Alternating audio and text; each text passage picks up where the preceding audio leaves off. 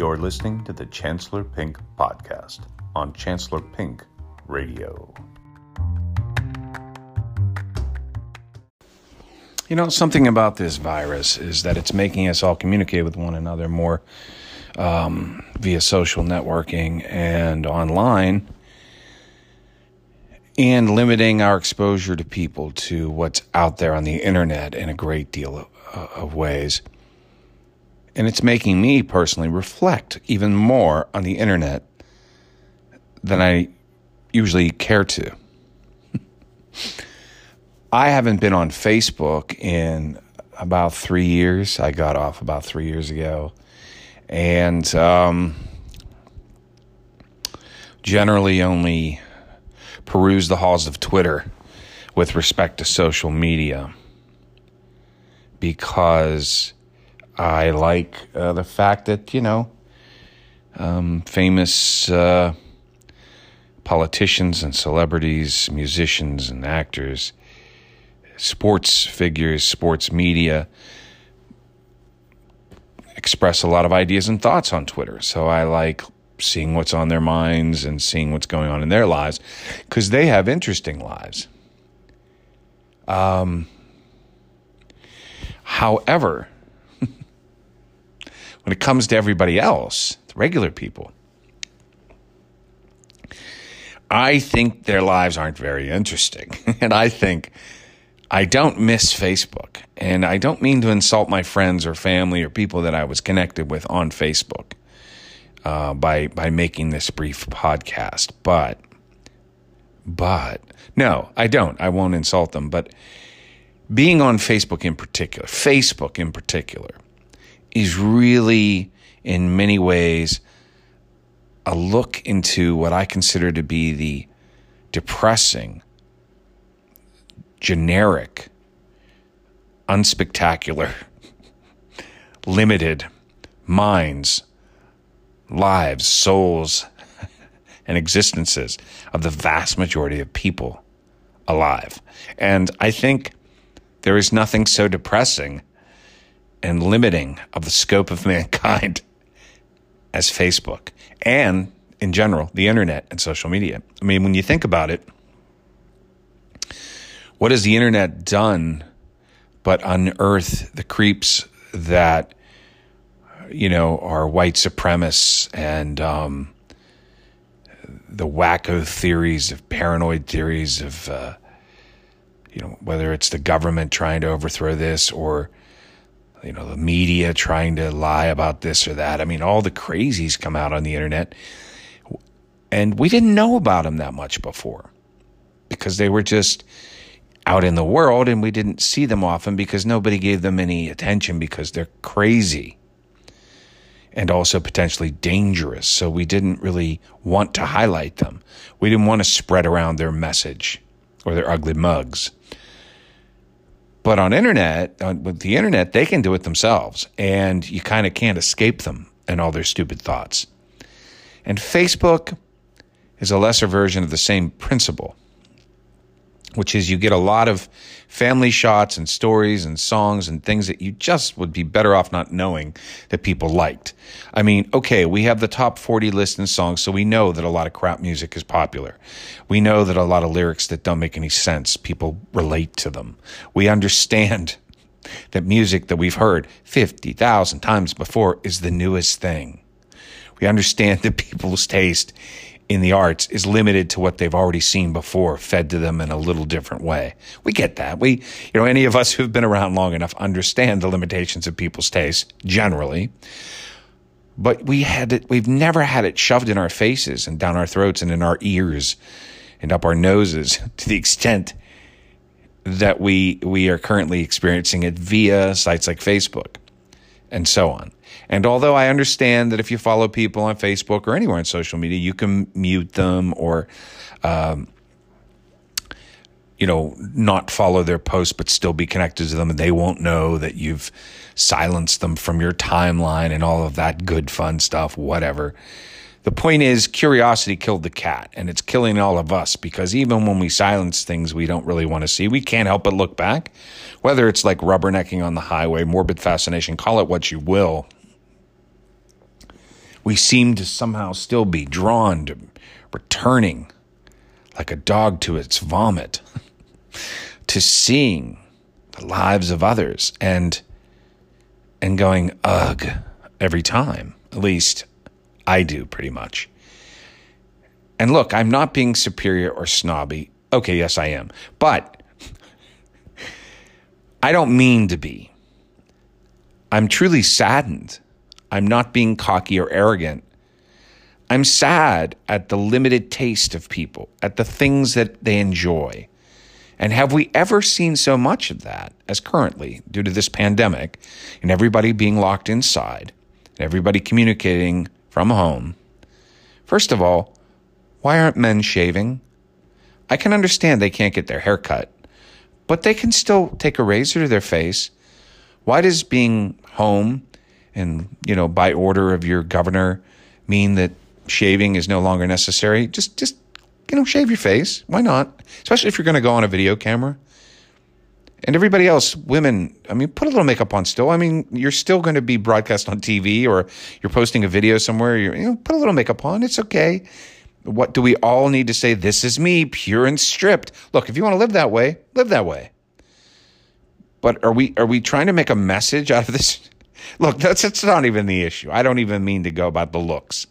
And it's not the fact that people are going on news programs wearing like hunter jackets and crazy shit like that. No, that it's disturbing to me, but you know, whatever. The, the guns hanging on people's walls behind them, that's all right. You know, whatever. People are whatever they are.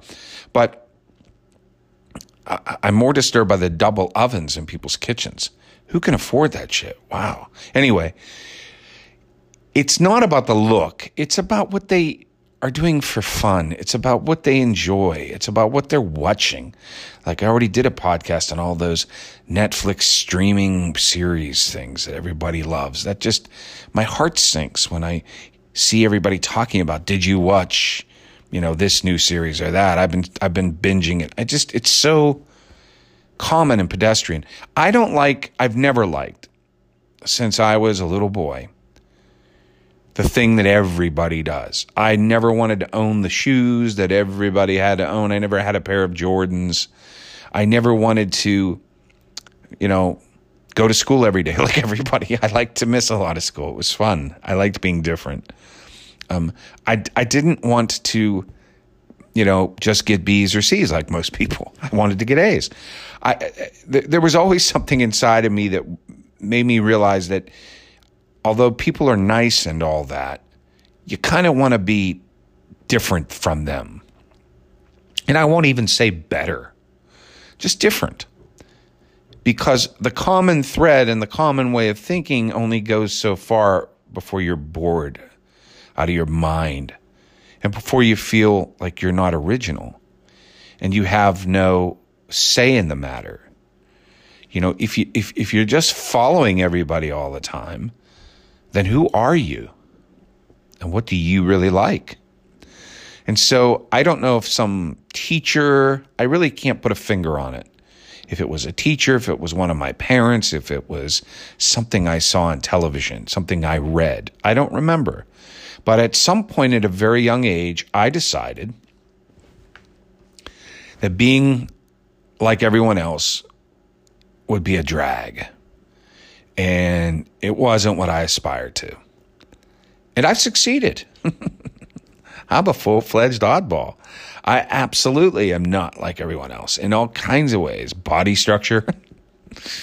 um, and maybe it was, uh, maybe it was, you know, because as a kid, when my family moved to Wisconsin, I was made fun of for my hair color being dark, for my nose and my nostrils, and, you know, fact that I couldn't climb a rope in gym class.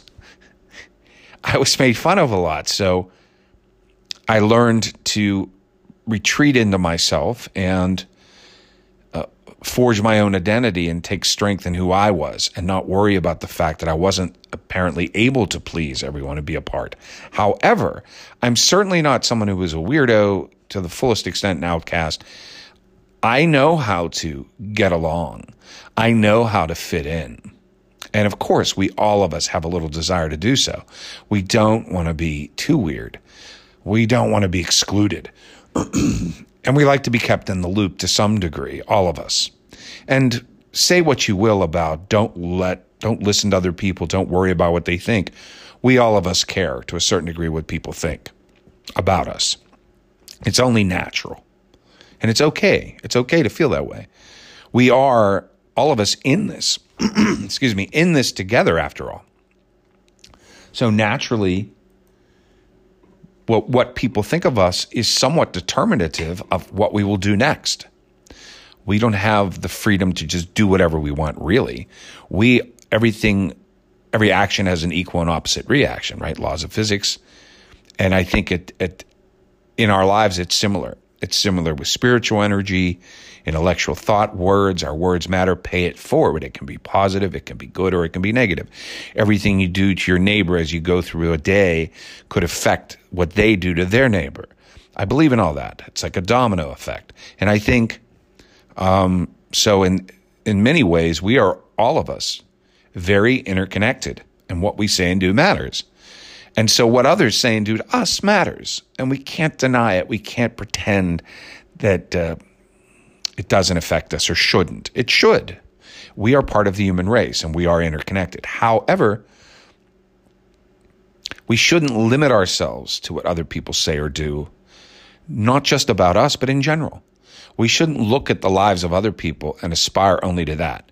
We should be able to look at anything we can create in our own imaginations and aspire to that. And it's okay to look at the lives of other people and the things other people are doing and dislike it too. I think it's sometimes we f- we feel like something's wrong with us if we don't agree with the majority of the people out there in terms of what they like uh, whether it's musically or movies or food or clothing or style, hairstyle, uh, the way to speak. I mean, I think we're entitled to choose our own way. And although we are in this together, we can't get lost. We can't let that make us lose our focus on choosing our own way and being individuals. And I think when you look at Facebook and you look at the internet, and you look at the likes people have, it's a very, it can be a very depressing thing to do if you're an individual. And if you've made your own path for a number of years, sometimes when you stop and take stock in who you are and take a look at everyone else, you realize, holy hell, uh, are they different from me? Boy, am I different from them. It's not even that you set about being so different. It's that you said you said about being you, but you still want to be connected, and you you thought you stayed connected to society while you went on your own path, and then one day you stop and you look at Facebook in particular, and you say, "Oh my God, I'm I'm nothing like them," and not only that, you say, "I hate them." I hate the way they talk to each other. I hate the bullshit niceties. I hate the fact that if you try to talk straightforward, you're viewed as being rude or odd. I hate the fact that that uh, although I'm not a big swearer and I don't walk around swearing all the time, I don't like, for example, that even on Twitter where nothing is censored, people don't just write the word fuck out. They write F and then won't say it. They've got it to, I've gotten to the point where I don't do it now because I, it offends people. People are offended on Twitter. Like if you say fuck in conversation, nobody's offended anymore. Shouldn't be. If it's casual conversation with somebody who knows you at least tangentially, they shouldn't be offended by you saying the word fuck or cunt or any word really nowadays. But somehow they really are on Twitter because it's still, even Twitter, a presentation. How you're coming off, how you're fitting in. Are you playing by the rules? But that that kind of problem is runs rampant on Facebook. It's very bad on Facebook. There are so many unwritten rules on Facebook, social niceties, social mores, and how you're allowed to post, what you should post, and when people comment, the way you have to respond to them and like back and so forth and so on. And it's it's disgusting. Shh, don't tell anyone. It's it it it it makes it gives me the heebie-jeebies. My it makes my skin crawl And then there's, of course, the other side of it, which is oftentimes what people are posting and what they're doing and how they're living is just so generic and boring. And I just look at, I've always looked at, at, at, social media as an opportunity to be original and to be expressive and to be an artist. And okay, I understand that if you don't really have anything exciting going on in your life, then post your next meal, uh, your travel somewhere, post pictures, generic pretty pictures of wherever you're vacationing. I get it. Post pictures of your family and post pictures of your pet and your pet and your pet and your pet. I get it. I get it. If there's really nothing else going on, then you're stuck with what you got. But I mean, that's all people do and they feel like they have to. And I don't like the fact that people feel like that's it and that's what social media is for. And everything isn't about self promotion, and everything isn't about showing that you're as good as the next guy. It should be about standing out and being different and being unique. And um, it's not about popularity either. Sorry. It's not about how many followers you have. That has nothing to do with whether or not your version of originality is original and is special and is worthy. Uh, just because it's not popular or other people didn't relate to it, maybe necessarily, doesn't mean that you're wrong. Um, maybe your version of originality is just something that uh, is so original that it's better left to Nobody but you and your precious few friends you have or family members. What's wrong with that? Nothing. I mean, if you can honestly look at the people that have tons of followers and say, I don't want to be them, then why are you trying to be them? Or why worry about the fact that you don't have their followers or have their likes? Don't worry about that stuff. I mean, that's why I got off of Facebook, is too many people on Facebook worry about that stuff. And I just don't think it says anything about who you are. Because especially, especially if your intent is to be original and unique, well, then the fewer followers you have, that's more of an indication that you succeeded in that quest. So don't let it get you down, just the opposite. Look at your lack of support on social media as an indication that you've you've achieved your goal of being unique and individual to the point where not that many people relate to you. and that's okay. That's okay. As long as you still get along with people, as long as you're not breaking the law or being a weirdo to the extent that you're offending people intentionally or just being nasty to people, right? We, we, I hopefully being, you're not confusing my talking about being unique and special and interesting with doing any of that crap. And I don't, I don't mean, you know, that sex is wrong or that swearing is wrong. I don't think those things are, I think we, we as a culture are way too judgmental about people's sexualities or sexual preferences and about the way they um, speak. We've gotten much more tolerant about the way they look. I do believe we've made a lot of progress on the way people look, the way they dress, all that stuff. Tattoos, piercings, you know, but I think we're still quite judgmental about the way they speak and express themselves in, in terms of limiting. They have to do it a certain way or we ostracize them. And I think we're still quite judgmental about um, their sexuality and the way they express themselves sexually. For some reason, we still are like making that a big deal a lot. Um, probably because a lot of people are ashamed or afraid of their own sexualities and so they make it a point to judge others for that because the truth is when they look in the mirror, they're afraid of what they're, what turns them on. You know, they're not really comfortable with it. So they'd rather point the finger at other people. I don't know. I don't know. I'm not a psychologist, but bottom line is this you should be able to be who you are um, with the way you speak, with your sexuality, with the way you dress, the way you look. And you don't have to worry if people are affirming you too much. We all want a little affirmation, like I said, but in terms of social networking and and how many followers you have, I really, really, really want to implore all of you to just not lose any sleep over that. And and I will go on record as saying, you know, the average generic person on Facebook turns my stomach in the sense that not not that they I, I dislike them. I, I, that's too strong of a way to put it. I was just saying that for humorous effect, really. I simply don't agree with it, and it makes me quite honestly, and this is an exaggeration, it makes me sad. I am saddened by the things that apparently impress or entertain or enough for the average person. It saddens me how limited I believe they are. And if that sounds snobby, I don't apologize because I don't think there's anything wrong with a couple bouts of snobbiness here or there. Uh, being snobby just means that you have taste.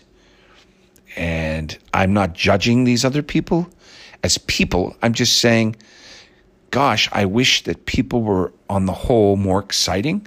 I wish that when I looked at them and their lives that they've welcomed me into via Facebook and other forms of social media, especially now during this pandemic, I wish that what I saw made me smile more, laugh more, filled me with interest and excitement more. I wish I was more enthralled by the genius and beauty of people, and I'm really not. Instead, I look and say, if there's a God, why does he love us? What's what's so great about us? I don't know. If you look on Facebook, I, I, I, I challenge anyone to explain to me why God would really, really love us. I think we're pretty average and boring at best. And maybe we're sweet at heart, but uh, but that only goes so far, doesn't it? Really, kind of, you know, the sweet at heart thing. It only goes so far. I mean, you know, what else you got? you know, you could, what else you got that makes you enticing or interesting or fun or exciting or or really, really lovable? What what makes a person lovable? If everything that they're showing you is generic, what would you love about a person who really has nothing fresh or original about them? I don't know. I don't know. You'd have to ask God about that one. But I know this much. If you're listening to this podcast, you're a fresh and original person.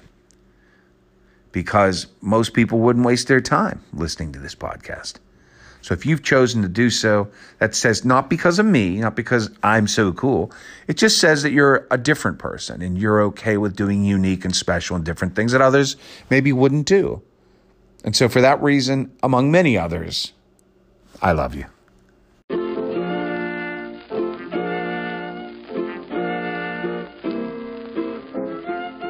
Yabba da boopa.